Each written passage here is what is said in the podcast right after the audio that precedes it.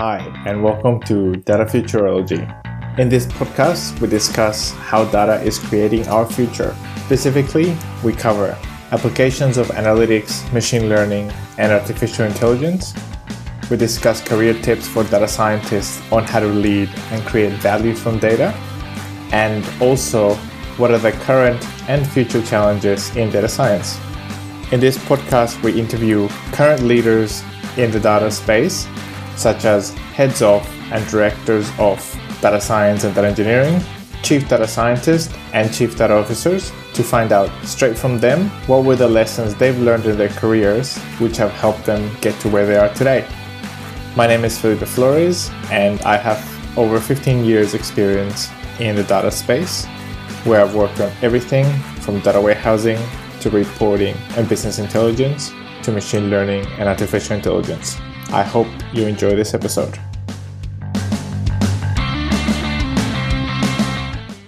Today we speak with Doctor Jacek Kowalski, who is the Chief Data Scientist at Australian Unity. Jacek has a long and accomplished career where he has worked in research, corporates, and startups.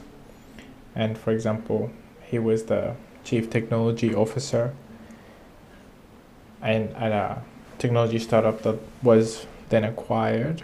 And he was also the Chief Innovation Officer at another technology startups, technology startup. And then he went on to work before and after. Actually, he worked on uh, telecommunications and doing lots of network analysis. Then he went on to financial services with his last two roles. In this discussion, we talked we talk a lot about the the balance between, I guess, pragmatism, realism, and the the risks in um, applying data science to different business applications. We talk about the the differences and the contrast between working in startups and corporates. Uh, we talk about what makes a great data science leader, how to get things done in big corporates, what type of skills that needs, and what type of relationships need to be built in order to rally the troops and get things through big corporations. And we discuss how to impart agile and lean principles uh, to a team of data scientists and the broader stakeholders that you work with. This is a really interesting conversation, and I hope you enjoy it. Hi, this is Felipe Flores, and I'm sitting here with Jacek Kowalski. Uh, he's hi, the. Hi, Felipe. How are you doing? Um, I'm very well, thank you. I'm very, very excited to um, for this conversation and to pick your brain today. I think it's going to be really good. Um, so uh, please, uh, let's let's start at the at the beginning. Tell me how how did you get into the space? Um, Where did you start? Uh, actually, it's uh, quite a long journey, in a sense. Uh, it probably begins uh, at the uni. So uh, I decided to study mathematics. I was thinking about maybe you know studying engineering, because I had some, I guess, mechanical engineering uh, inclinations mm-hmm. and, and passions. But then, out of laziness, I decided to study mathematics. And the reason I said laziness because yeah. uh, we, we uh, actually we have uh, entry exams you know, for the university. So your mm-hmm. your V C E or your matriculation is not uh, really that relevant. You have to sit for you know quite serious exams. Uh-huh. And I um, participated in, in the uh, Mathematics Olympics and got sufficiently high to have free entry uh, to mathematics. So Excellent. Like, hey, you know, this, the prospect, because a lot of people were, you know, at that time preparing for exams, and you know, uh, our, our matriculation was in May. Like, hey, you know, I'll have like very long holidays. Let's study mathematics. Perfect. Um, I started with, uh, actually my passion was like geometry and, and in, in particular topology, general mm-hmm. topo- topology. I think I have reasonably uh, good uh, spatial intuitions. But then I think, uh, and actually the course was five years, uh, and um, I think in my third year I started thinking, okay, topology is nice, but what am I going to do after I complete my degree. And then I thought, okay, maybe you know probability and statistics is a better choice. So I switched. So uh-huh. It was mainly probability, stochastic processes.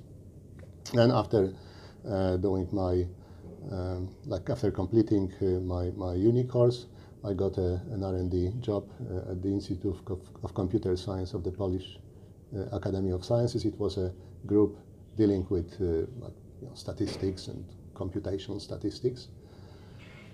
Uh, and then I think about three years later, I decided to to do my PhD in, in statistics. I had uh, a pretty good idea about you know the subject. It was based on you know some of the work that I was doing in in the statistical uh, decision theory. And uh, yeah, I thought, okay, maybe it would be nice to you know do my PhD overseas. And it so happened that one of the professors that I was uh, dealing uh, with in the past, and he was from the Charles University in Prague, and uh, he was uh, working uh, at Flinders University.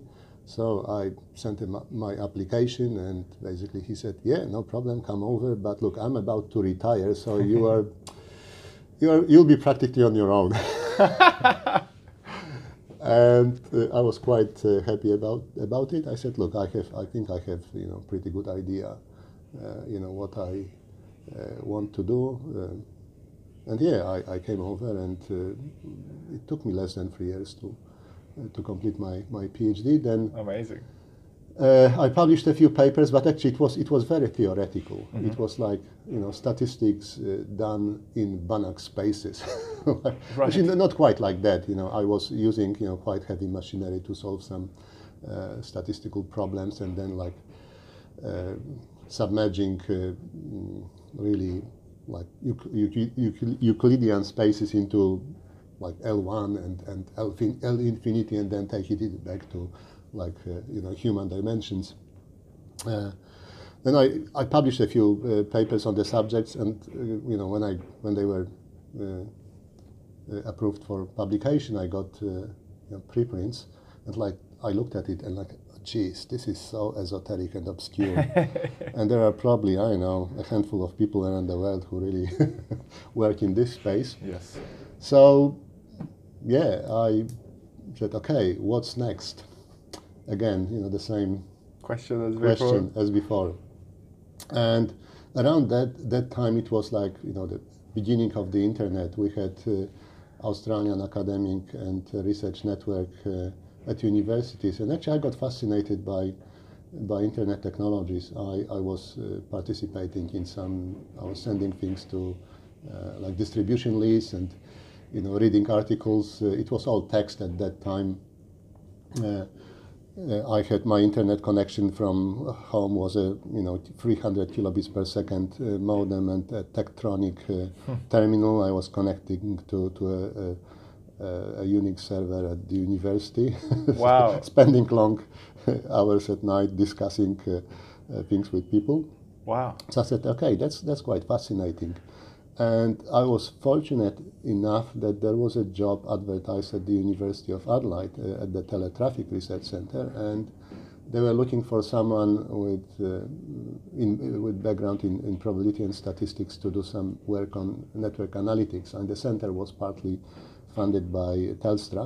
Mm-hmm. So I said, yeah, that's a perfect op opportunity if I can get it, uh, and uh, uh, I wasn't expecting that I would get the job because yeah they mentioned you know familiarity with some you know network protocols, and I didn't have any background in this. I, I, I did some reading, and at the same time I, I applied for a job at the Australian uh, uh, National University with uh, Peter Hall, who unfortunately passed uh, I think last year, one of the greatest uh, mathematicians, uh, Australian mathematicians. Yes. And yeah, Peter responded like you know. In, in five minutes, I said, oh yeah, that's a good sign, I'll get the job. Yes, that's right. And it worked out exactly the opposite. So I didn't get uh, the A N U job, I got the job at the University of, uh, of Adelaide. And uh, yeah, basically we started working on, on a number of projects for, for Telstra. Uh, and that was looking at network? It was basically network analytics. There was a lot of Turing theory, a lot of uh, data analysis, uh, like, you know, uh, at that time, majority of major exchanges, because it was still initially mainly telephone network like P S T N, majority of, uh, uh, like at least main exchanges were uh, modern uh, electronic uh, Ericsson and Nortel exchanges, uh, fully instrumented to do, you know, traffic measurements, uh, like call holding times, uh, connection setup times, et cetera, et cetera. So yeah, I was looking at, at statistical aspects uh, of, uh, you know, quality of service. So it was it was very very practical, and actually one of the projects. Uh, like a group at Telstra, they were called International Carrier Business Units. Mm-hmm. uh, they were some, they were doing some work in Vietnam. Uh, I think it was some intergovernmental cooperation, and Telstra was designing uh, uh, a core network in the, the Southern Economic Region, and uh, yeah, they basically came to us like, "Hey, can you help us?" And there is all. Um, you know, the telecom infrastructure in Vietnam is so obsolete, we cannot measure any traffic. It's all step-by-step exchanges. Wow. So the best we can do is to basically go to an exchange and, and count the clicks when the mechanical uh, uh, exchange connects a call. Really? And then we, we can get, you know, some idea some about the connections per minute. Or the, so basically we are at loss, we don't know what to do, can you help us? And I built a model, a traffic uh, distribution model based on uh, data collected in Australia. Uh, and actually I wasn't even sure, you know, how suitable mm. uh, it was going to be, because yeah, it's a completely different, uh, obviously, country, completely different economy. Um, but it turned out that some of the mm, uh, um, phenomena that, uh, you know, we see, you know, how people communicate are, are quite Uh, universal. So the model turned out to be to be pretty good, and uh, they did their job. Uh, and what were you modeling for that one? It was basically traffic distribution. Effectively, uh, it is uh, you know, how many uh, and the traffic is measured in Erlangs, mm-hmm. basically like uh, route occupancy uh, measures, and uh, so you have an, a bunch of points, like you plan your exchanges in different areas. And you know, all you know is basically distances between those areas, and the type of um, customers that uh, you, you'll be connecting connecting to to your network. They, you know, they may be residential customers, they may be uh, like commercial, like you know, I know some industrial areas or, or, or shopping center, or, or, and obviously those uh, different customer uh, classes, and they they generate uh, different amount of traffic. And it turns out that it is it is uh, related to distance. It's, I think those models are often referred to as, as gravity models. Mm-hmm. So I built something like that. Uh, it wasn't exactly gravity model, but it was very similar. Like the dependence uh, on distance was one over d to the power of alpha, where alpha was a coefficient. Uh, sometimes it could be even two, like in the you know, gravity modeling. But nice. You know, there were there were a few uh, other factors that I took into account. Uh, yeah, and it turned out that it worked quite well. So I think it was a few months uh, later I got uh, a job offer from the Telstra Research Laboratories. Uh, yes. Just kind of logical conclusion. um, yeah, and uh, we moved uh, to Melbourne from Adelaide. And yeah, I started working at, at uh, Telstra, um, doing even more practical things, um, but uh, uh, I think from that time onwards, like more and more work that I was doing was uh, basically internet related.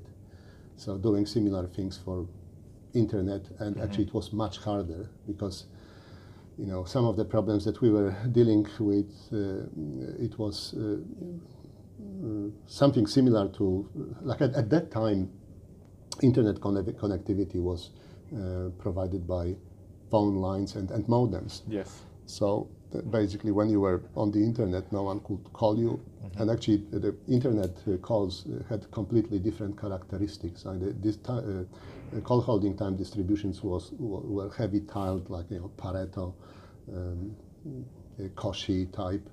So they were basically uh, causing complete havoc with you know the you know, telephone network capacity. Yes. Um, So we were trying to model those things, but luckily what happened is that uh, you know Telstra, like obviously you know to address those uh, issues, um, you know, telecommunications companies like telecommunications vendors, and they were working on new technologies like A D S L, and Telstra started rolling A D S L, and uh, those problems uh, disappeared, because on, on an A D S L line you can use different frequencies for mm-hmm. data and voice, so yeah, you can you can have both at the same time. So it kind of uh, initially fixed the problem, but then uh, what started happening is that uh, there was more, and uh, obviously A D S L was much faster than than your modem. Yes. Um, so what started happening, and actually there was at the same time more and more content, and most of that content was coming uh, from the U S. Uh, which was quite a problem for the international carrier business unit, because Uh, yeah, uh, you know, they had to provide capacity to, to the U S, and fiber networks obviously were already there, but uh, there was a cost of you know connecting all the equipment and uh, lighting up uh, you know fiber, and uh, the U S uh, carriers, I think it was Sprint, mm-hmm. they didn't want to share the cost. And their argument was, okay, you come for our content, you pay the full price of the circuit. Oh. And it was very expensive. Yeah. And Telstra tried to do something about it. I think they sued um, Sprint. Didn't work.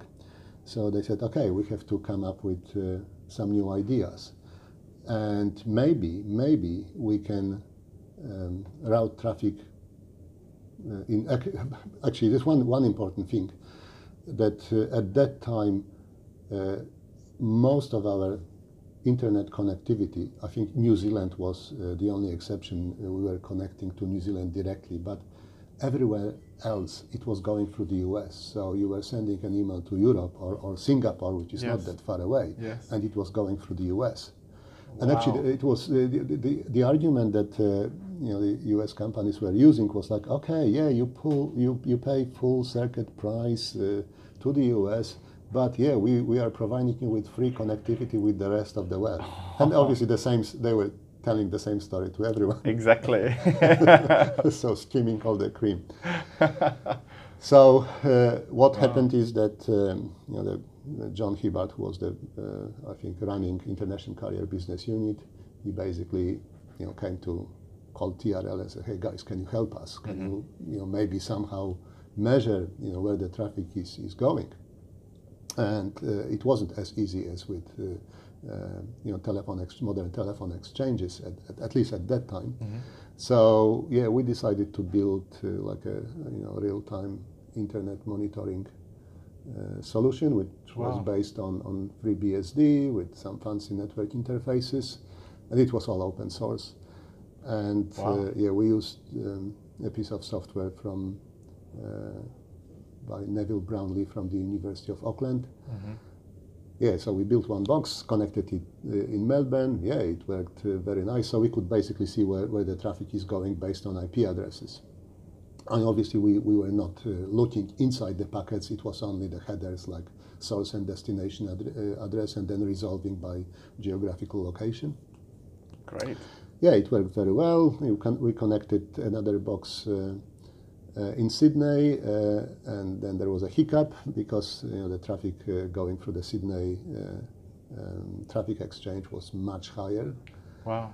Uh, and the box was uh, basically dropping packets. But luckily, um, I managed to come up with a solution. It turned out that uh, a bit of mathematics helped, because uh, basically, and if you, if you have to um, keep track of uh, You know, fast events like that, mm-hmm. obviously you have to use proper data structures, and you know, the way it was done, it was through basically a matrix of uh, lists.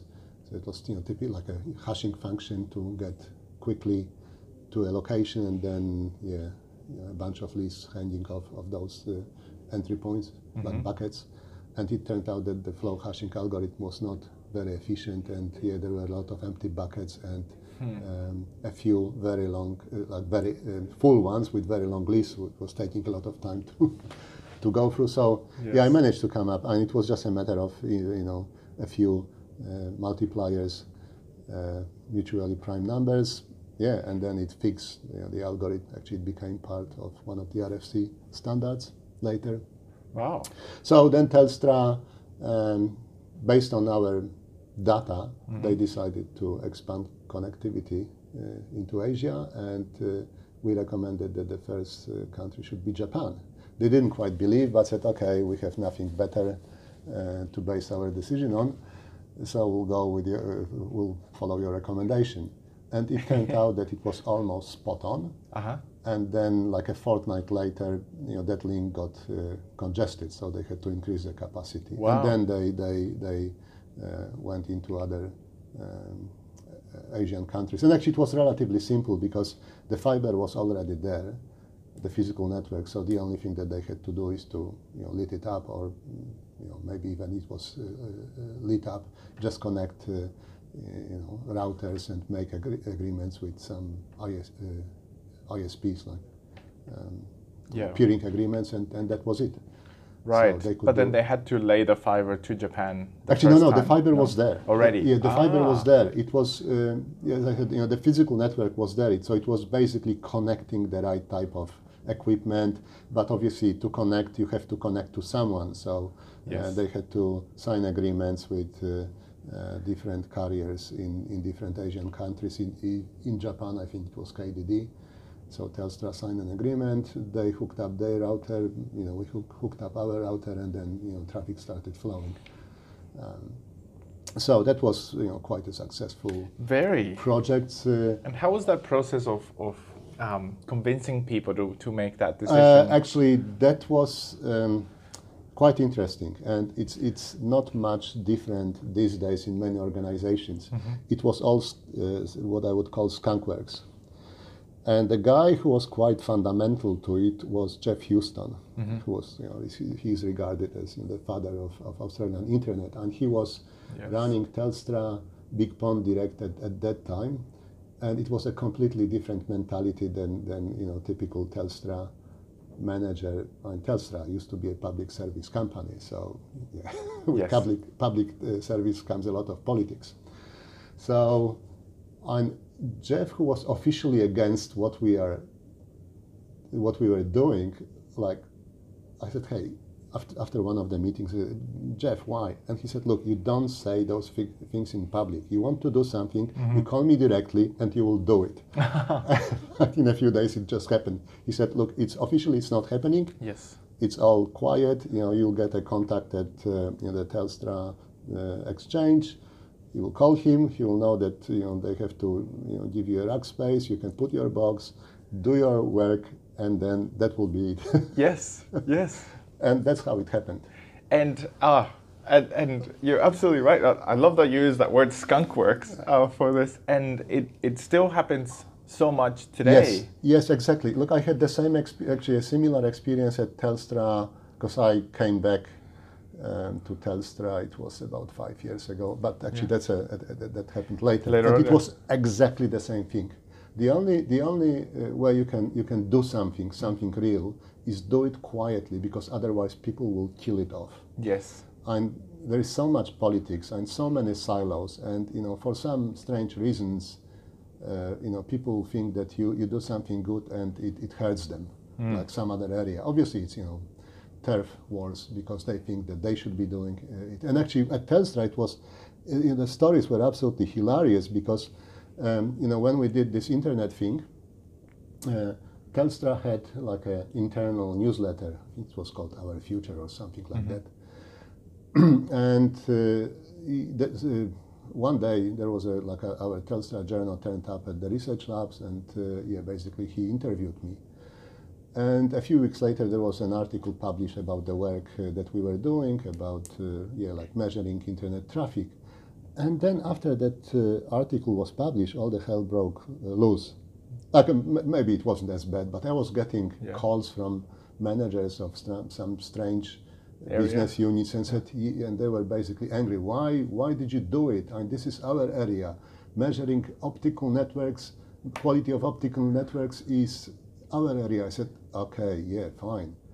Uh, have uh-huh. you heard about T C P I P protocol? Yeah. What's T C P I P? No. I said, okay, you know, I don't think that we have to talk. Wow. Yeah, so, yeah. No it's, knowledge. It, you know, it, it's, it's quite, no, because at that time it was quite early. Yeah. Like, you know, even even the C E O of Telstra, Frank Blunt, uh, one day asked a question to you: what, what's this internet thing that people are talking about? No way. So, yeah, it was it was a you know telephone company. Company. Yeah, telephone carrier. Early days. Yeah. Wow. And do, do, so, do you think that uh, data science in general needs needs strong leadership to to create those skunk work projects? Yes. Yes, and actually it's not only strong leadership, but you, you need a lot of skills. It's not only data science. Like, mm-hmm. you know, at Telstra, I, I was basically building, so I had to cut code, I had to, you know, build servers, uh, you know, connect, uh, uh, you know, find the right uh, type of uh, hardware. Like, you know, we needed F D D I cards. F D D I is, is, is, is a, you know, pretty old ring technology, not used anymore. But at that uh, time, it was... Um, in uh, the uh, Telstra Exchange, International Traffic Exchange uh, in Melbourne, and the technology connecting all the you know subnets was F D D I. Sydney, it was fast Ethernet, so you know mm-hmm. we are talking um, you know one hundred megabits per second speed, which is nothing, and international yes. connections were of the order like of you know twenty megabits per second. Wow! This is what oh, you no. are going to your home these days with ideas. Yes. So you know completely, completely different. Uh, days, but um, yeah, so that's my experience is that's the only way that uh, you can get things done. Yes. And uh, you, you know when when I was working for a startup, we had a little bit similar experience, but it was more business decision, not um, not really technology thing, and actually we, we could basically do whatever we wanted. Mm-hmm. uh, Uh, from the technology point of view.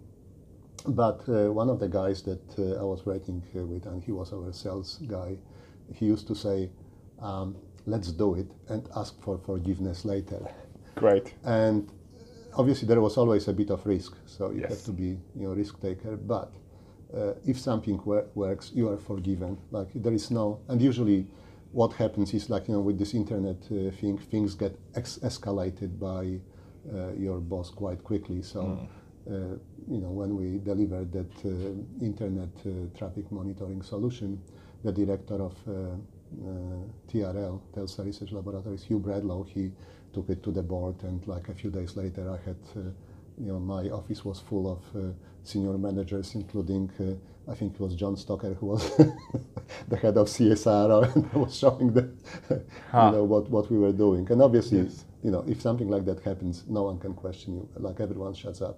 Yes. There is there is no way that they can, uh, you know, throw any spanners in, in the works. That's right. That's right. So, so it's a, it sounds like it's a combination of a few different, different skills and different practices of doing some work that's sort of covert, and then leading with the work. Yeah. So then showing people. Yep. And how, how did you manage those those two operating modes?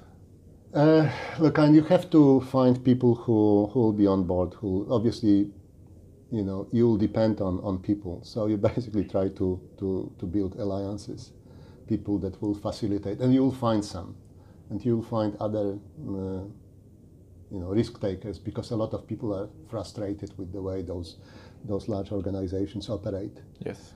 And in most cases, uh, you know, the alliances that you need are not necessarily like business uh, levels, you know, senior people, although in some cases it will help, mm-hmm. but typically technical people who basically facilitate what you are doing, who will open your exchange, give you rack space, uh, you know, network connectivity, someone will, you know, give you and, and buy you a server. Uh, actually, the, yes. the, the interesting uh, thing with, with this, uh, you know, little project was that uh, we needed to buy two uh, P Cs, like two clones. Like at that time, I think it was top, top of the shelf Pentium two, three hundred thirty-three megahertz, which is which is a joke. Yeah. you, you you get more grant from your mobile phone these days.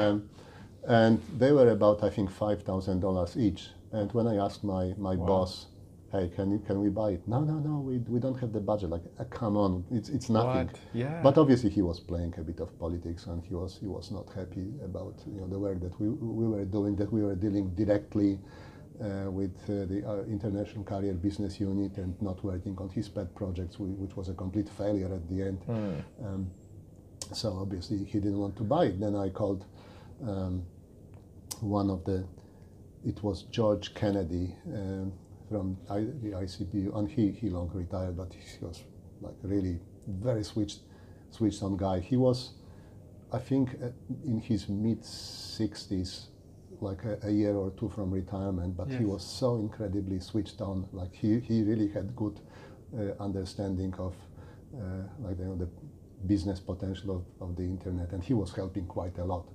He was reporting to John Hibbard. Wow. And uh, so yeah, what happened is that uh, Uh, George said, yeah, don't worry, I'll buy two P Cs and ship them to you. So we got them in a few um, days, and yeah, we could start uh, start our work. So, you know, people like that. And then, you know, uh, Jeff Houston, and, and uh, I don't remember uh, the name of the person who was uh, managing the uh, Telstra Exchange in Lonsdale Street, but you know, all those people basically were opening the doors because they understood how important uh, you know, this kind of uh, work is. Yes, that's right. Yeah. So they were enabling the, the innovation. Yeah, exactly. And then you, you, you keep it under the wraps, and then obviously there is a risk that uh, you know, if it fails and um, yes, someone will find out, not very likely, then yeah. obviously yeah, uh, y you can suffer. Correct. But Uh, you know, this is it, and you have to take calculated risks. So yes, yeah, you you have to have enough experience and maybe do a little bit of experimentation to uh, basically make sure that actually make sure is probably not the right uh, word, because you are never never sure, never sure, especially in I T. But to have a uh, high level of conviction that you know it will it will work. Yes. Yeah. That's so. So essentially, doing almost like testing and small prototypes that, that yeah. can yeah, show yeah, you yeah, that yeah, it can yeah, be done. Yeah, yeah. Um, but how about before that? How how do you pick what should be investigated in the first uh, place? Look, I guess you know it's I don't know some kind of intuition, and uh, as I mentioned earlier, I have I have you know technical inclinations, and uh, I think I. Initially, you know, when I was studying mathematics, I just uh, uh, I regarded applied mathematics as something inferior. Like only, of course. You know, when it was in a finite dimensional space, it was like boring. Okay? um, but then, I guess you know, when you mature and you, you you take a different look at the world and say, okay, you know, there are a lot of very tough practical problems in in in free dimensional spaces. Mm-hmm. um, yeah, and so basically you have to have um, you know, a knack for practical things. Yes. And you have to uh, enjoy solving practical problems. Obviously, uh, you won't get, um, you won't become famous for solving practical problems. Yes. It's not that you'll come up with a new Uh, neur neural network architecture, like capsule networks or something like that, and yes. then you know, the whole world will uh, will be bow bowing to to you. No, it's uh, yeah, it's basically it's applying uh, uh, you know quite advanced knowledge and skills to you know sometimes problems that seem to be quite trivial, but but are you know quite hard to to solve. Yes, I completely agree, and that's and that area. Um, really excites me.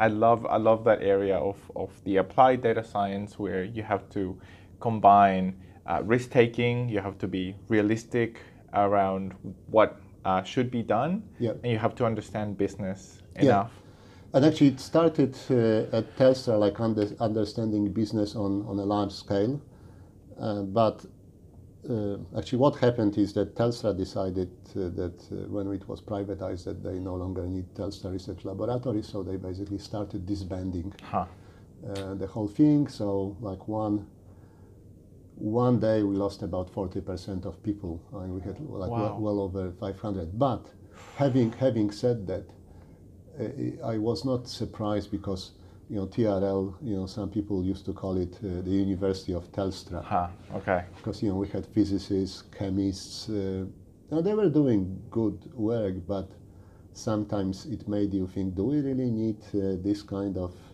um, uh, research, it's more probably appropriate at universities or maybe, you know, vendors.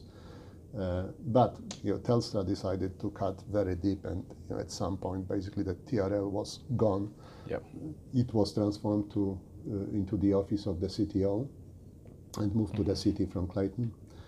Uh, still, quite a few people that, uh, like from my group, are are, are there.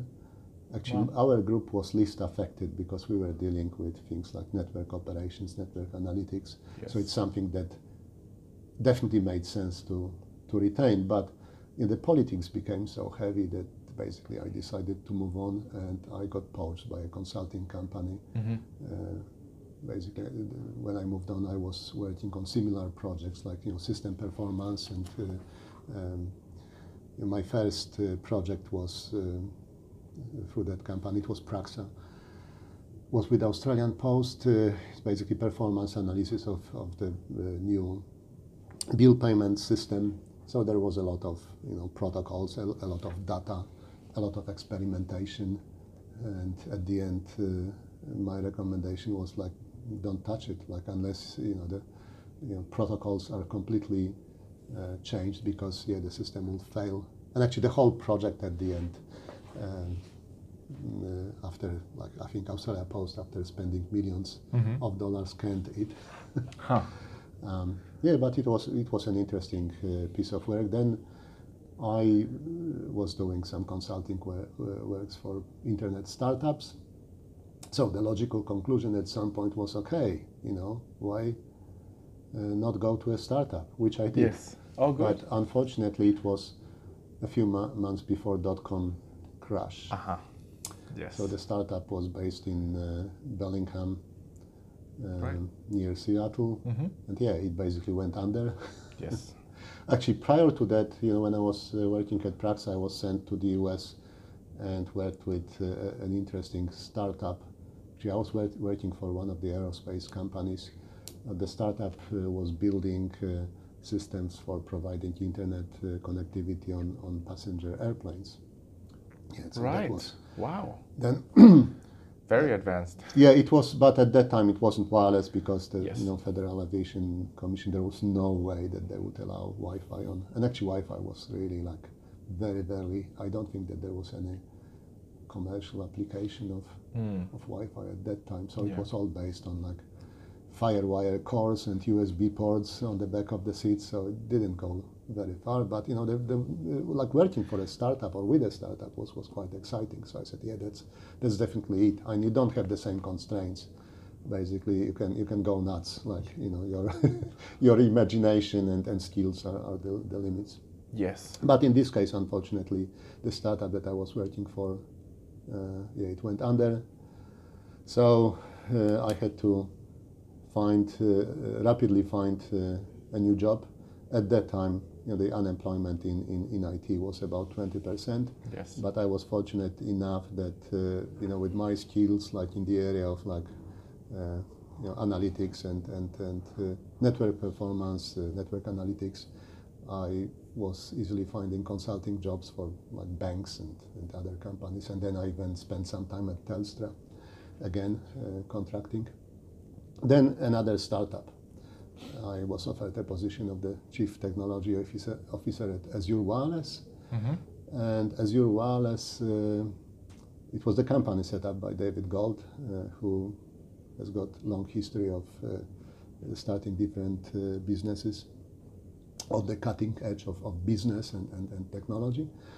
And uh, yeah, that was, it was probably, uh, in a sense, the best job that I've ever had. Wow. Because David was giving us a lot of freedom. Basically, he said, like, you, you run the company, you know, I'll, I'll be just overseeing what's going on. Mm-hmm. And uh, yeah, so, yeah, we were running like the Chief Operating Officer, uh, Leroy and, and myself, we were, we were effectively running the company. And, and the company, uh, it was a um, hotspot uh, operator. So okay. Originally, the idea was like, hey, we'll blanket cover Australia with wi Wi-Fi, yes. and then the company will get uh, acquired by Telstar or Optus or maybe Vodafone, because yeah, we'll give them you know good run for their money. Mm-hmm. But uh, what happened at that time, all the carriers decided to go three G. And they were not really interested in cannibalizing uh, you know, the uh, mobile product, mm-hmm. uh, which was you know, a good decision. Yeah. Uh, like mm-hmm. on, on behalf of telcos. So it wasn't, I didn't see it flying. So what happened is that almost by accident, uh, we ended up uh, rolling Wi-Fi to hospitality, to hotels. Nice. And since we were doing it in very cost efficient way, we were basically killing our competitors. Great. Uh, just to give you an example, like Hilton yes. on the Park, when they wanted to roll out Wi-Fi, and they got a quotation from our major, like big competitors for like o over two hundred grand, and we did the same thing for about twenty. Wow. And you know that's that's the beauty of a startup company, because yeah. we were we were extremely efficient. Everything was streamlined, and actually we knew that in order to to survive in this space, we had to um, design everything Uh, in a very efficient way. So just to, to give you an example, it mm-hmm. was two thousand three, and we were operating from the cloud at that time. Wow! And uh, that our competitors, they were like for they were bringing in a, a server to each hotel, like huh. a complex server, uh, plus the infrastructure. They were using the most expensive uh, access points available, mm. which from their okay, they had a lot of interesting. Uh, features, but uh, yeah, we decided to go in the in the opposite directions. We found a company um, in Taiwan, and they were quietly manufacturing most of the Cisco gear, uh-huh. and at the same time making their own access points practically from the same components. But they were like, you know, small footprint, power over Ethernet, so you didn't have to run power to them. And at that time, most uh, vendors you had to power uh, directly. You know, most of those access points, which was a which was a management headache, and you know even rolling out, like you have to get power to the access point and then Cat five cable. So we were we were doing things in a much more clever clever way, like using wireless distribution, you know, power over Ethernet, small footprint, high power output uh, access points, so we could easily blanket cover uh, floors, and wow. uh, uh, you know with with uh, electronic. Uh, devices very often what happens is that they freeze. Mm-hmm. So, you know, when, when it was happening, as soon as uh, uh, power over Ethernet hubs were available, that you could basically ma remotely manage power and yes. do power reset uh, automatically after detecting that a, a device is down. We, you know, we started doing these things, and the same with A D S L. A D S L lines were not very reliable, and they were, you know, the connections were dropping out. So we were using boxes that were basically like, you know, power I P Um, based power switches, that as soon as the switch was detecting that there is no connection to our server, yes. it was power cycling uh, A D S L modem and reconnecting. Great. So that, that the whole thing was basically running itself. Yes. And uh, you know all the installations were uh, done in such a way that uh, you know it was like we had floor plans in an electronic form, like you know scanned in images, uh, like every asset was. Uh, uh, uh, tracked, you know, like the, our asset ma asset management system, network management system. It was all built on open source, sitting on on practically one server, plus all the business information. Uh, so it was like a fully integrated system. Exactly. So that was uh, really like from the business point of view, that was the best experience that I could. Uh, ever get, like building a company, very efficient, uh, automated uh, company from scratch with you know a lot of analytics, uh, like for you know business comp uh, uh, forecasting and and and uh, you know analyzing network performance and uh, things like that. So that was that was really fun, really and exciting. It it ended up with. Uh, Uh, Azure Wireless, uh, first we were taken over by Maginet, and then alongside Maginet by Docomo and N T T, like big Japanese yes. company. And then I spent uh, nearly two years with them, and they wanted to move me permanently to Singapore. So I decided that you know after seven years with, with Azure Wireless, yeah, it was time to move on. And actually yes. another interesting uh, history was that when we were taken over, especially by, by Docomo, they basically they wanted to just they wanted our customer base. Huh. They were not interested in our technology. Wow! So they basically wanted to scrap it. But then when they look looked at how cheap it was, uh, like how cheaply it was all done, yes. like on, in such a an efficient, they they just couldn't work out how we were able to do it. So they left us to our own device. So we were still like all, all, although formerly we were owned by Docomo. Um, entity, mm-hmm. and uh, the whole new company was called Docomo uh, Intertouch. You know, we were still operating as a separate entity. They just left us to our own device, and it took them, I think, like over five years to to basically decide that, geez, you know, this is the way we should have done. Like other than, you know. Uh, scrapping uh, Azure Wireless uh, solution, we should have mm-hmm. rolled it out to correct like everywhere. Yes, definitely, yeah. Yeah. definitely. And it was probably yeah people didn't look in detail that mm-hmm. your approach uh, yeah. to evaluate it. But you know, working for a startup, especially like you know, at the beginning, you don't have too many resources, so yes. you have to do everything. So you have to be involved in business, mm-hmm. you know, business strategy, technology strategy. Occasionally, if your helpdesk guy is sick, you, you even have to answer helpdesk calls. Correct, exactly. So which is which gives you good experience, like directly talking to customers. So it is it is really brilliant. Like, and what what did you uh, what did you learn from from that stage? And actually, it was it was basically, you know, business first of all, business experience. What yes. you do, um, you know, to make your business uh, efficient, so it, it, it involves a lot of uh, automation. You try to automate as many things as, as possible, make it efficient. Um, you actually one interesting thing was uh, uh, uh, my experience with data entry mm-hmm. and data quality. So people were making a, a lot of mistakes when entering data. So you know, rather than mm, letting them uh, type something in, if it was just you know some categorical variable, you basically present a uh, uh, you know, pull-down list, and they select an item from the list. Sure, they can still make a mistake and, and select the wrong item, but you can introduce mechanism for like cross-checking, and and basically uh, this way you make sure that you know if it is correlated with something uh, else, and then suddenly you get a variable which is not correlated. Mm-hmm. Then yeah, you say, okay, are you sure that this is what you want to do? Uh, And obviously, great. data data quality is, is a big thing uh, yes. you know, for, for analytics, because you know garbage in, garbage out. Exactly, exactly. Yeah. But through that application, you're using analytics at, in the data entry process. Yeah, really, really, really, very, very simple uh, tricks to, you know, to do it. Yes, but I think it's it's yeah. such a great idea, such a good application that um, you know we don't see much of it today. Even you know when you. when you look at some of the platforms out at the moment? Yes, look, in every organization, every large organization that I worked for, like data quality is an issue. Yes. It is a serious issue.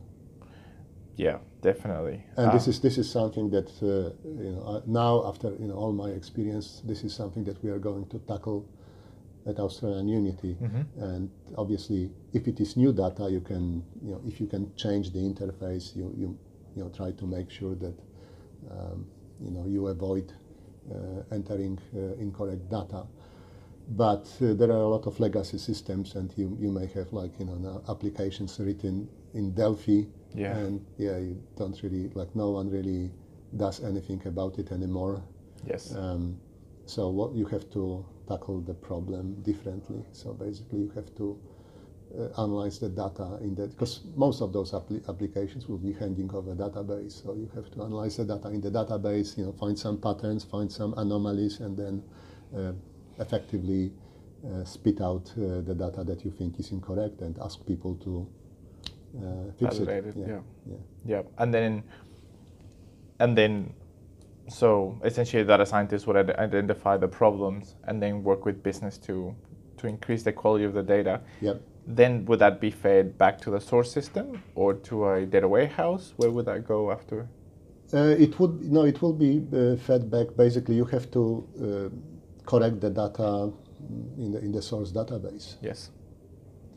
Uh, yes, sometimes you may have like a record, and probably not a bad idea to have a record of, you know, the changes, some kind of log, in case, I know, you, you make a mistake, you think that you are correcting something, but yeah, it's, uh, so it should be definitely uh, trackable and, and, uh, and audi auditable. Yeah. Yes, yeah. Yes, definitely. Yeah. That's really good. So what was your, um, um, it sounds like at the time that you were working in, in the startup, you had that greater, I guess, business exposure. You had to do uh, achieve great goals with very little resources. Yes. And that led you to the path of automation. Yes. Is that something that you had explored before much, or do you think it came from the time in your startup? No, it is, it is something that you definitely learn in the process. Mm-hmm. Like, and basically you learn, uh, I wouldn't say based on your, in a sense, based on your own mistakes, like based yes. on the problems that, uh, actually it's not necessarily that you make those mistakes, but, you know, people make mistakes. I mean, people are, you know, versus technology, and in most cases, you know, people are the source of, of mistakes rather mm-hmm. than technology, because yes. computers, I mean, they can repeat uh, tasks with uh, high accuracy, but people, yeah, you know, someone may be tired or in, in a bad mood and they make uh, a mistake. Exactly. And, you know, some people are sloppy, other people are, you know, very careful in, in what they are doing, and you have to, and te technology can, can help uh, addressing those problems. It, it's the same as, you know, with modern airplanes, like you have fly-by-wire, and the reason that it's done is to basically avoid, uh, you know, certain problems. And obviously, you know, pilots can still intervene if, if they think that something is not, and the technology it's not doing uh, you know, the right job, but uh, yeah, it definitely uh, can uh, rectify or avoid a lot of uh, problems. Uh, uh, exactly, yeah. exactly. Yeah. And why why do you think that uh, more people don't think about automating their their work in general? Uh, actually, that's a good question. Probably, you know, people do not often realize that uh, it is possible. Mm-hmm. And uh, you know, people very often they you know do certain things routinely, and yeah, they get used to it, and yeah, they are happy with uh, you know making uh, you know the same mistake again and again and again, and maybe later correcting them. You know, that's the the way uh, a lot of people operate. Yeah. So you you, you need someone who uh, thinks. Uh, out of the box to say, okay, you know, you can easily improve the process and, and, and avoid, uh, you know, the mistakes, and automate a lot of uh, functions and, you know, simplify things. Yes. So automation is, is definitely extremely important. Like, you know, if you want to be operationally efficient, automation is the key. It's the key. And uh, it is... Automation is, is driven more and more by you know, machine learning and, and you know, artificial intelli intelligence in general. Yes, yes, and then gives you much more scale than mm. what you would otherwise mm. get, which is great for, for startups and corporates. So I spend a lot of time talking about like doing things outside, like or bordering on, on analytics, but this is yes. this was it's probably you know, less than half of my professional experience, but it was mm-hmm. it was looking back, it was extremely useful. So when I thought that, okay, you know, I was doing, I spent like well over ten years doing analytics, and then you know uh, started drifting towards I T. But you know, I T was quite exciting at that time. Yes. You know, dot com boom, analytics was not really uh, you know the flavor of the month. Mm-hmm. um, and then I think about five years ago. Uh, our local companies uh, started noticing uh, uh, big data and data science, so yeah, it became the flavor of the month. Uh, at that time, I was working for a small company, um, yeah, doing uh, system integration. I was uh, working as the chief innovation officer, so I was working with right. some some startups um, that uh, didn't uh, know of each other, and then basically integrating. Uh, Uh, their products, uh, building something new out of existing uh, building blocks. Excellent. And actually it ended up that uh, when, the, when they learned uh, what we were doing, actually it's not that we were hiding it, and we basically said that, hey, this is, this is what we are doing, then uh, one startup took over another startup because they decided, geez, and that's, that's a perfect match. Mm-hmm. So that was a nice outcome of, of the work that I was doing. Yes. But then when, when uh, data science became the flavor of the month, and uh, yeah, one day I, I noticed a, a job advertisement by Telstra, that I'm like, hey, you know, we are looking for a senior data scientist, and what you need is experience in telecommunications and analytics and machine learning and, you know, statistics. I said, yeah, that's, that's, that's me. Yes, exactly. So I didn't have a problem getting uh, that job, uh, although I was told that there were, you know, quite a lot of applicants, because mm-hmm. yeah, it, it looked very attractive. But then what happened is that uh, I turned up at, at work, and I asked my manager, like, okay, you know, what am I supposed to do? What are the problems? Where is the data? And he said, no, no, you t you tell us what what you'll be doing. Like, okay, yeah, no problem. I yeah. look, I've been at Telstra. I know, you know, where the problems are. So, you know, we have to have a look at uh, operations, you know, network performance, network analytics. Oh no, no, this is not what we want to do. We want to work on something like new, cutting edge. I said, yeah, okay, then you tell me. Yes. And then um, a few weeks later, there were major network outages, like major problems, and suddenly, like, okay, yeah, you can do your network operations. Said, okay, fine. Where is the data? Uh, the data is probably in Clayton, at the uh, uh, Global Network Operation or Network Operations Center. I said, okay, I know the place because it used to be the Telstra Research Laboratories. I said, okay, I can, I think I still know a few people who may be working there, so I can get access to the data. Uh, but uh, yeah, you know, what are my computing resources? Oh, you, you've got your laptop. I said, come on. Wow. The laptop has eight meg of, of RAM, RAM, and, uh, you know, I know, four cores. You, you want me to handle, like, you know, gigabytes, maybe even terabytes of data with this laptop? No, it's not going to happen. Okay, yeah, we've got some money in the budget. Uh, I can spend thirty grand. Okay, thirty grand uh, could buy me a, a decent uh, uh, Cisco server. Uh, so I bought. I don't remember which one was it. It was one of the obvious U C S uh, servers. Uh, four slots, mm-hmm. uh, eight cores each, so thirty-two yes. cores, and one terabyte of RAM. Uh-huh. And eleven terab uh, terabytes of, of disks. I said, yeah, that's that there we go. go. Okay, now uh, a few weeks later we got the server. Okay, how do I connect it? Oh no, you cannot connect it to the network. Why not? Oh yeah, because you know we have some rules that it has to go to to a data center. Okay, yeah, no problem. Then we spoke to one that Telstra data center. Uh, yeah, look, you know, we are at full capacity, uh, but yeah, we'll be adding some racks. So if you sign up, uh, yeah, twelve months later you may get uh, rack space. What?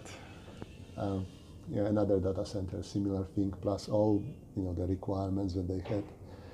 So basically it was, you know, even very hard to get physical access to, to the server, if, yes. even if it was in the, in the data center. So I said, okay, we can come up with, we have to come up with something else. And it turned out that we had a, a comms room on our floor, uh-huh. uh, with some racks, and they were like typical, you know, telephone racks uh, for patch panel boards, not suitable for the servers. But you know, the width was, and it, when we removed the rails from the server, we could fit it, and it was hanging like overhanging uh, on the front and on, overhanging on the back, but you know, reasonable stable. So we connected it to to our LAN. And the server was hidden behind my P C, uh, mm-hmm. which I uh, got. I got another network interface, so the P C was like firewalling um, the, the server, like hiding it, so no one could uh, spot that the server is there. Yes. Um, well, because then I T, like you know, with the I T, all the hell would uh, you know, break loose. Break loose. Mm-hmm. So you know, that's why we connected the box, and then uh, I started. Uh, I Uh, hooked it up to like you know, an Oracle database with a lot of uh, network data. So I think I may have another meeting. Okay. Um, um, and uh, yeah, you know, we started uh, sucking in the data from uh, that, that server and analyzing the results, you know, and we managed to detect a few problems with uh, network and you know, overheating uh, equipment based on you know the alarm patterns and why those. Uh, um, like it was, it, it, uh, I think it was uh, S D H uh, switches, why they were overheating, and then uh, problems with Ericsson uh, network management system. So. Uh, yeah, quite uh, measurable outcomes, and then we could kind of come out and then tell it to our director. Again, he broadcast our success across the whole organization. Then we did something similar using the same uh, uh, server, but then we, we were more legitimized, uh, so we could you know, do things in the open. Um, yeah, we did a few interesting projects, like using machine learning um, uh, for uh, predicting the best location of Telstra hotspots, because they, they decided to roll out uh, hotspots. Yes. Uh, and again, you know, my skills uh, uh, helped a lot, because actually not only I built the server, you know, uh, connected it uh, in a such a way that uh, you know my work was not being interrupted by we were not hustled by by I T people. Yes. But uh, in this case, because the uh, hotspot network was was still in the, I wouldn't say experimental, like pilot uh, phase, so I could get access to to the uh, uh, wireless access network controller, and I, I, I knew how to move around, so I, around I could dump data and then analyze data, like use machine learning for um, analyzing the data. Then I, I hooked it, uh, hooked the data uh, up with uh, Google um, uh, Maps. Mm-hmm. It was, I think, what is it called, Places interface to, uh-huh. to get Uh, some idea about, like, so say you want to uh, install a hotspot in a, in, a, in an area, uh, and it turned out that um, there was a lot of uh, correlation between you know the hotspot usage and what was around. So we were getting information from Google Maps around the ambience, like how many cafes, how many shops, and uh, you know all sorts of other restaurants and other businesses. And I kind of, I wouldn't say that it was cheating, but I knew how this business, like you know, spending uh, quite a few years uh, in, in the hotspot space, I kind of knew what to expect. And the only thing that I needed was, you know, the, some confirmation, you know, to collect some data. And uh, yeah, it worked uh, out uh, quite nicely. But I think Telstra decided to ignore uh, my recommendations, and, and they basically did their own thing. Hmm. I'm not sure how it works at the moment, but yeah. Uh, yeah, it was basically we were told that, okay, you we have already done our planning, so yeah, it's a nice piece of work. We, we even got some uh, technology award uh, for this uh, work, but yeah, wow. It was basically a handshake. Yes, yeah. exactly, exactly. Mm-hmm. Wow, that is so, so interesting. It's been really, really interesting so far. I think there's a lot of um, really interesting themes that, that um, people should consider and think about.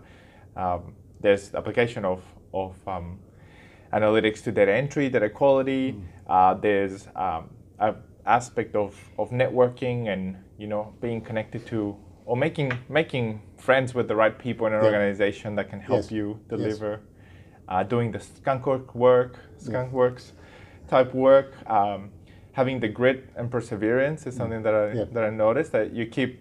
Um, yeah, you have to basically keep banging your head against the wall until the wall crashes. Yeah, that's right. And you kept you kept being told no, and, and you yeah, kept going. Yeah you, yeah, you have to find another way. Yeah, it's yeah, it's really really good. And then you also you're balancing the um, the pragmatic and realistic view, you know, of what what should be done in a business uh, versus I guess the more sometimes the more academic perspectives mm. or sometimes. Um, A lot of people run into a risk of over-engineering things. Yes. Oh, and yes. Yes. How did you How did you balance those those two aspects? And it's it's not that hard really, because uh, obviously you know if you build things, uh, there is a cost involved. So it's like time and and money. Actually, yes. time is money in this case. Mm. So, and actually you have to be, you know, it, it has to be feasible.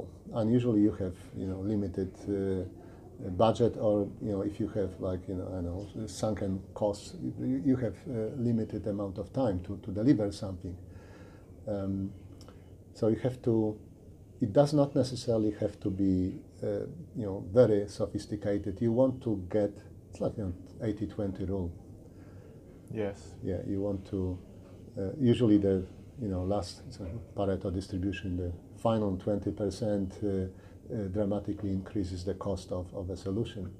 So as long as what you do improves uh, you know, business as usual, then that's basically it. And, and if you try to come up with a perfect solution, you, you, you are risking that people will get impatient and basically can your project, like said, okay, you know, we have spent all that money and, you know, where is the, where is the outcome? Yes. So yeah, you try to uh, get things out to production as soon, as soon as possible. So it's like, you know, minimum viable product. Mm-hmm. And then you, you, you want to be agile. Like, I can give you an example of uh, what we are doing at the moment. Um, It wasn't skunkworks, but uh, you know, there were still some objections by, you know, some parts of business to what we were doing, and actually it was completely, I couldn't even understand it, you know, why it was happening. But again, it's probably a bit of a, you know, turf war. Yes. And actually what happened is that uh, you know, we, we are building a system that is supposed to optimize rostering of care workers, because mm-hmm. a, a large part of our business, it's called independent and assisted living, and it's, it's quite challenging. Yes. Because you have, uh, we have thousands of care workers and tens of thousands of customers, and care workers have to, you know, go to their homes and do something. And actually, it's not that you go to someone's home and stay, you know, the whole for the whole day. Mm. You may have like an hour here and another hour there, and obviously you have to travel between the places. Yes. So rostering is, is quite a challenge, and there are a lot of constraints, like, you know, we, we have three grades of care workers and they can do different uh, procedures, like grade three, it may even be a nurse. So if there is some medical procedure involved, uh, you know, you can only uh, select that particular person. So optimizing the whole travel bit and, and, and, and rostering is, is quite a challenge. So, yeah, we did uh, uh, some data analysis, a little bit of machine learning, and uh, learned uh, about the problems. And uh, but you know, at the end, it was a you know, we use machine learning for analyzing the, the problem, but the solution is a typical operations research, like hardcore optimization, and uh, it's it's not an easy problem. Mm. So yeah, um, but you know, we came up with a with a practical solution, and uh-huh. you know, we rolled something out very quickly.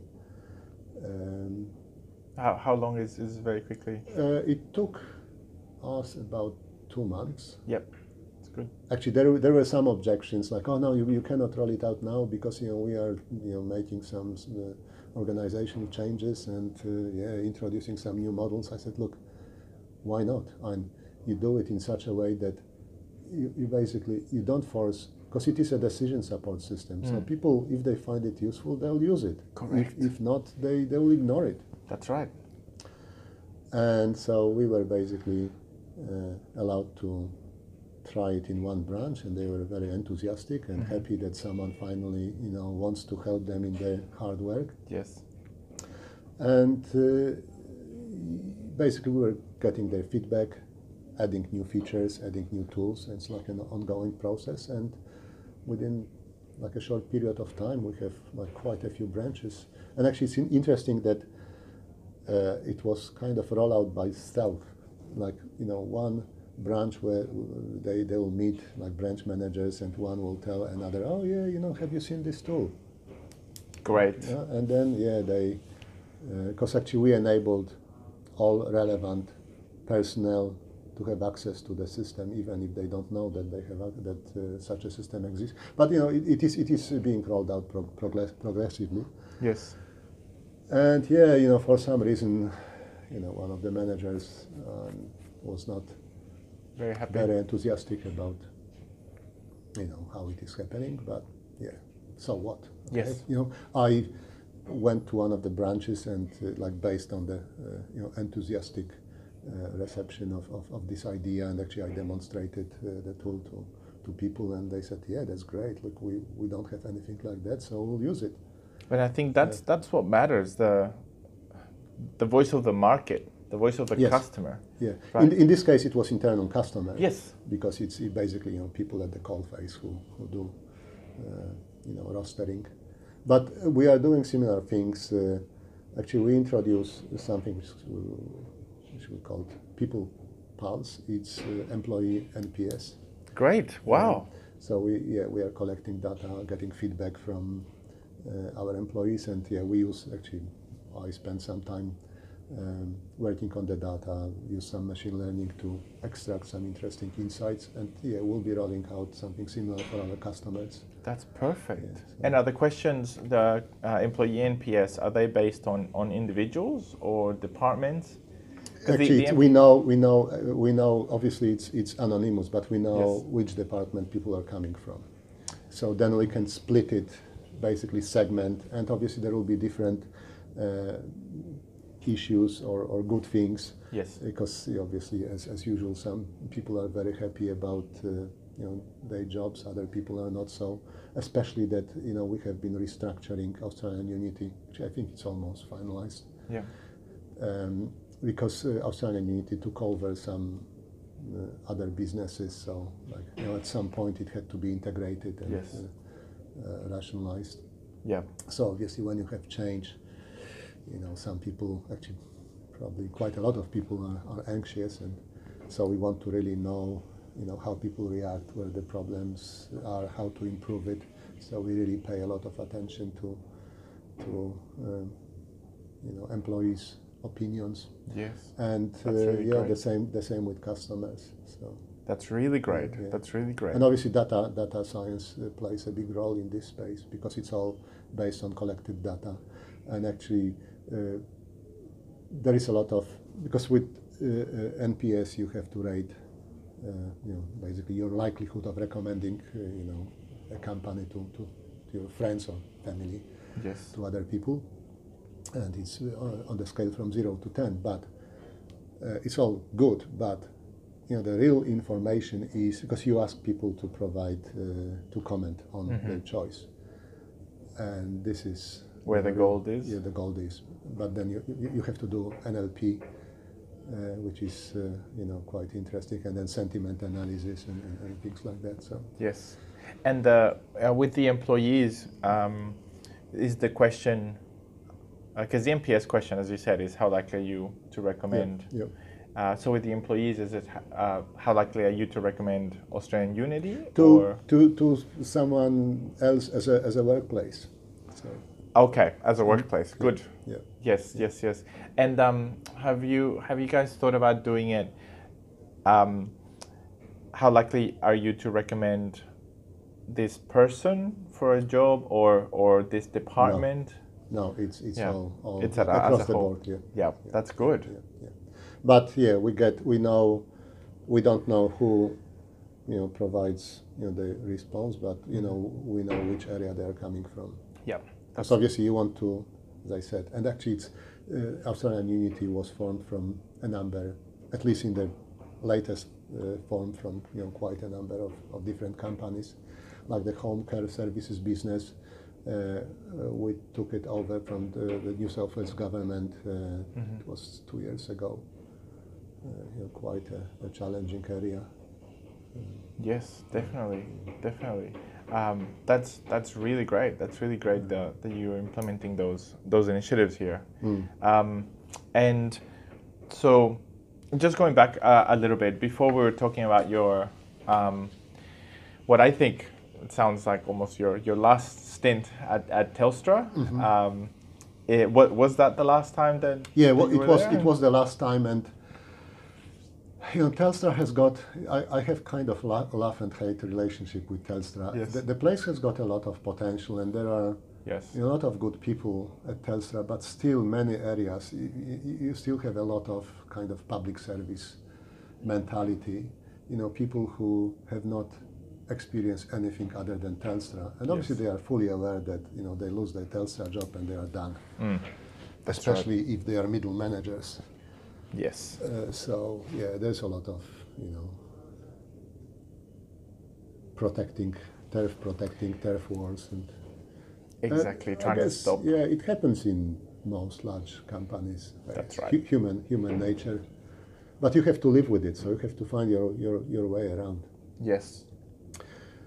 Actually, I think I uh, talked enough about like my, my journey, but uh, maybe it's time for, for some conclusions and, Sounds and, great. And, and recommendations. So I think one of the questions that you wanted to ask was about how you become, become a data science yes. leader. Yes. Uh, and I really believe that to become a data science leader, you have to be a data scientist or, or, or at least have enough analytics experience, and it doesn't have to be, and maybe statistics or I don't know, machine learning or like some like solid um, understanding of what data science is about. Yes, and how how can and, yeah and uh, yeah I think by now there are there are enough people who have got you know uh, experience with statistics, and obviously the statistics has been around for a long time. Yes, and uh, they have added machine learning because those are the two main components. You probably you still have to be hands-on. Yes. I completely agree with this. You still have to be hands-on because this is the only way you can really understand the complexity and, and the effort involved in, in running projects. It's what's feasible, what's not. That's right.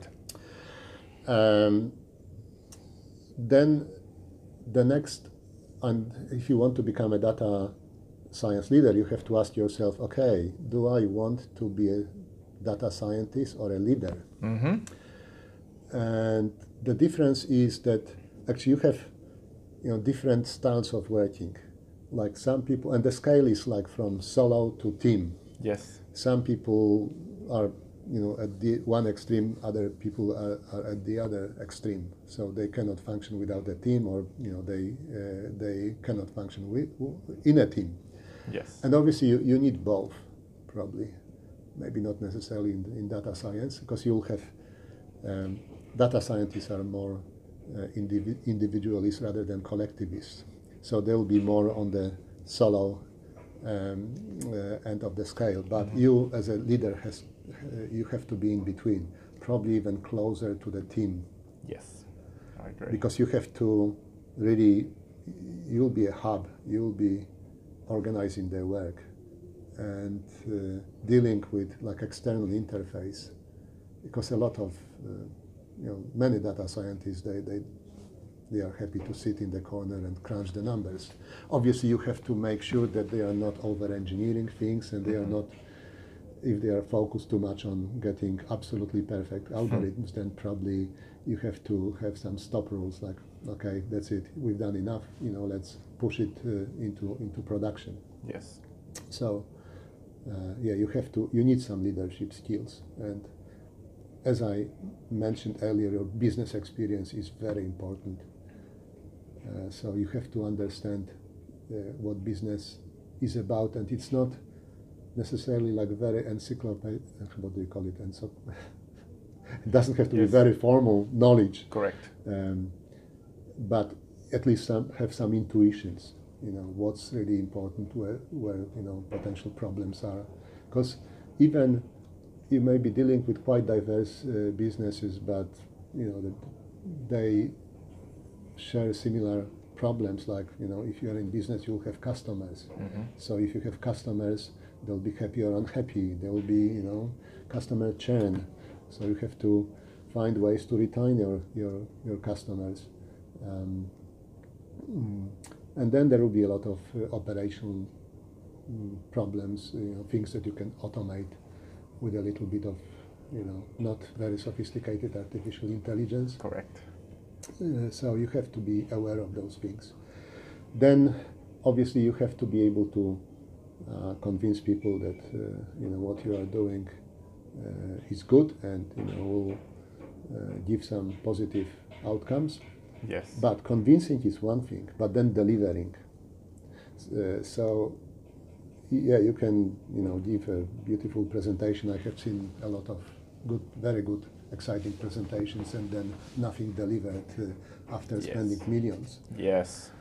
So, so, yeah, managing expectations. Obviously, you have to set realistic goals. Mm-hmm. And when you when you start when you start building, uh, you know, a data science uh, uh, discipline. So probably as a, you know, the leader will be hired first. Mm-hmm. You don't rush with, you know, building your your team. You have to make sure that they'll have something uh, to work on. and it will be, you know, something reasonably exciting. Yes. And in those in those early days of, of the leader going into to try to start the team, um, what do you recommend that, that they do? Actually, before you, you even recommend anything, you have to get your head around the business. Mm-hmm. So basically, you know, your first few weeks or maybe even few months will be, you know, talking to people, uh, you know, what are their problems and what can you solve uh, using data. Um, then obviously you have to identify some data assets, uh, you have to uh, get some computing resources because you cannot analyze data. Sure, if it is a you know small uh, data set, yeah, you can use your laptops with, mm-hmm. I don't know, maybe sixteen um, gig of, of RAM. Yes. Um, but yeah, in most cases you, you need something a bit more granty. So, mm-hmm. you know, if your company is happy to that you use the cloud, you can get something from, from Azure or, or A W S. Uh, if not, because very often there are obviously uh, you know, privacy and security considerations, and companies are, yes. are not happy to, uh, to put sensitive data in the cloud. But you don't really need a massive you know, cluster infrastructure. Mm-hmm. Like you can buy a, a decent server for, yeah, I used to spend like fifteen, twenty grand for yes. like a two slot. Uh, maybe twenty-four cores, mm.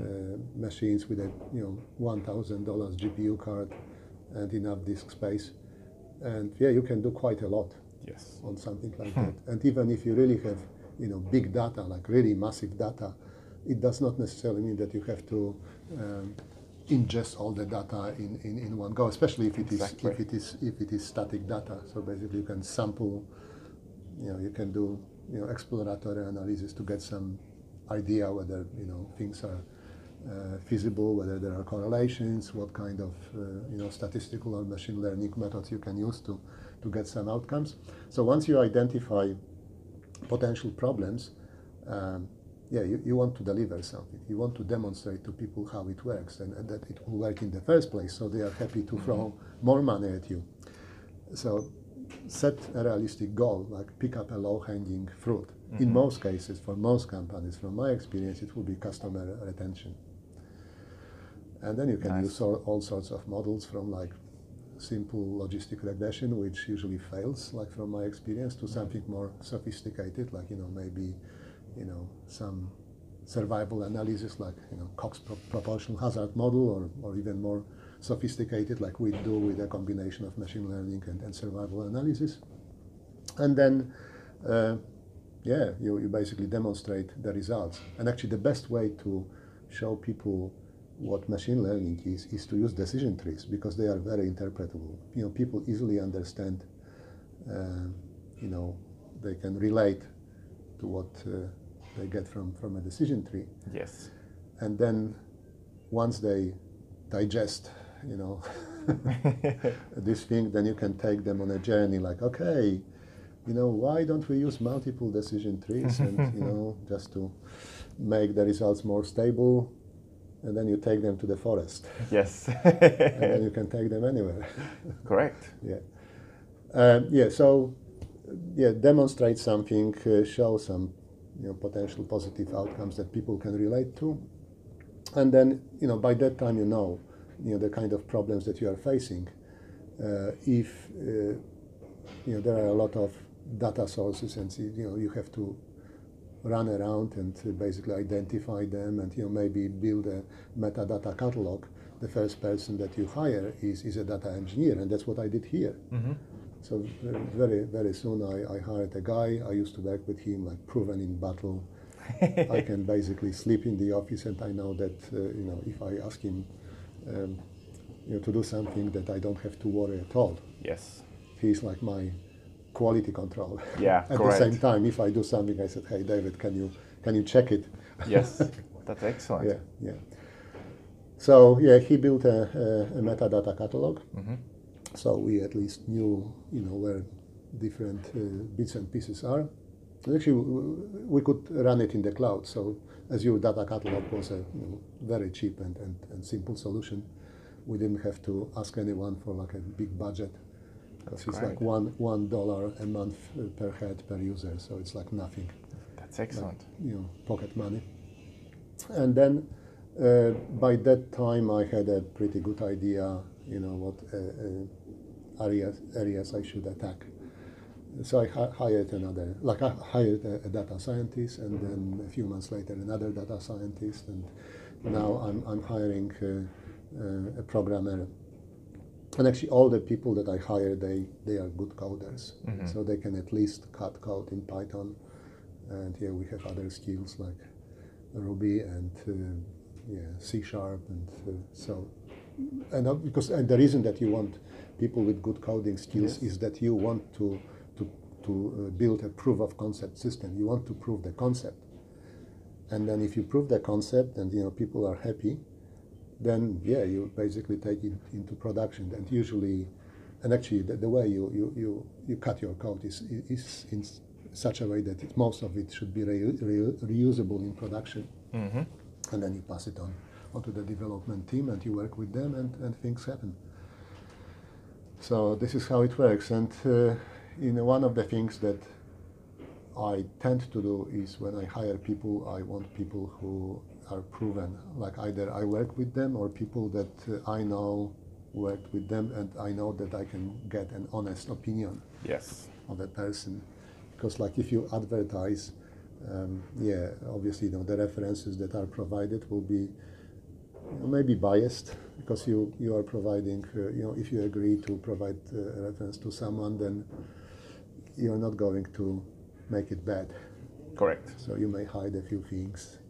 Uh, and it's not, I guess, maybe some a little bit subconscious. Mm-hmm. it's, it's not that you want to lie, but... Correct, yes. This is, this is how, how it happens. Yes, human so, nature. Yeah, yeah, this, this way, you know, I can get unbiased. And even if I don't know someone, I, I can get unbiased opinion from someone that I trust. Um, it's a really good way to do it. Yeah, yeah. Look, I, I, I don't think that I've ever used. I think it, in the past, maybe on one or two occasions, I hired uh, people through headhunters. Mm-hmm. Yeah, yeah. That's actually true. I've been poached by quite a few headhunters in the past, but yes. then obviously the company has to pay for, you know, hiring me. Then I return. uh, the investment by hiring people on my own, so they, they save money. Exactly, good way to do it. Yeah. And um, do you have, do you recommend that people uh, work in both corporates and startups? Uh, if you can find uh, such people, yes, definitely. You want people uh, working in in different environments. Uh, the advantage of working uh, in a small company like uh, a startup is that you get to do a lot of things that you normally would not do in a in a large uh, company with, like, you know, strict division of labor. Yes. Uh, but, you know, if you work uh, to a startup, then you have to do a lot of things, uh, which basically give you not only technical experience, like a lot of hands-on experience, but business experience at the same time. And having some experience, if it is a, a large company, then obviously, you know, working for a large corporations. Uh, Uh, gives you understanding uh, the culture, you know. Yeah, so it's it's also important, because then you know how to move around. Exactly. How to, how to get things done. Exactly. Exactly right. That is really excellent. That is really really excellent. Um, I think the the only other thing that I that I'd like to ask you, last last question, I guess. How do you impart the the lean approach and the agile thinking to Um, to your team and to other business stakeholders? Look, I I'm not, how to say, you know, the lean approach is something that I have been doing for ages. It's, it's pretty intuitive. Like if you work for a startup, then yeah, you basically you are lean.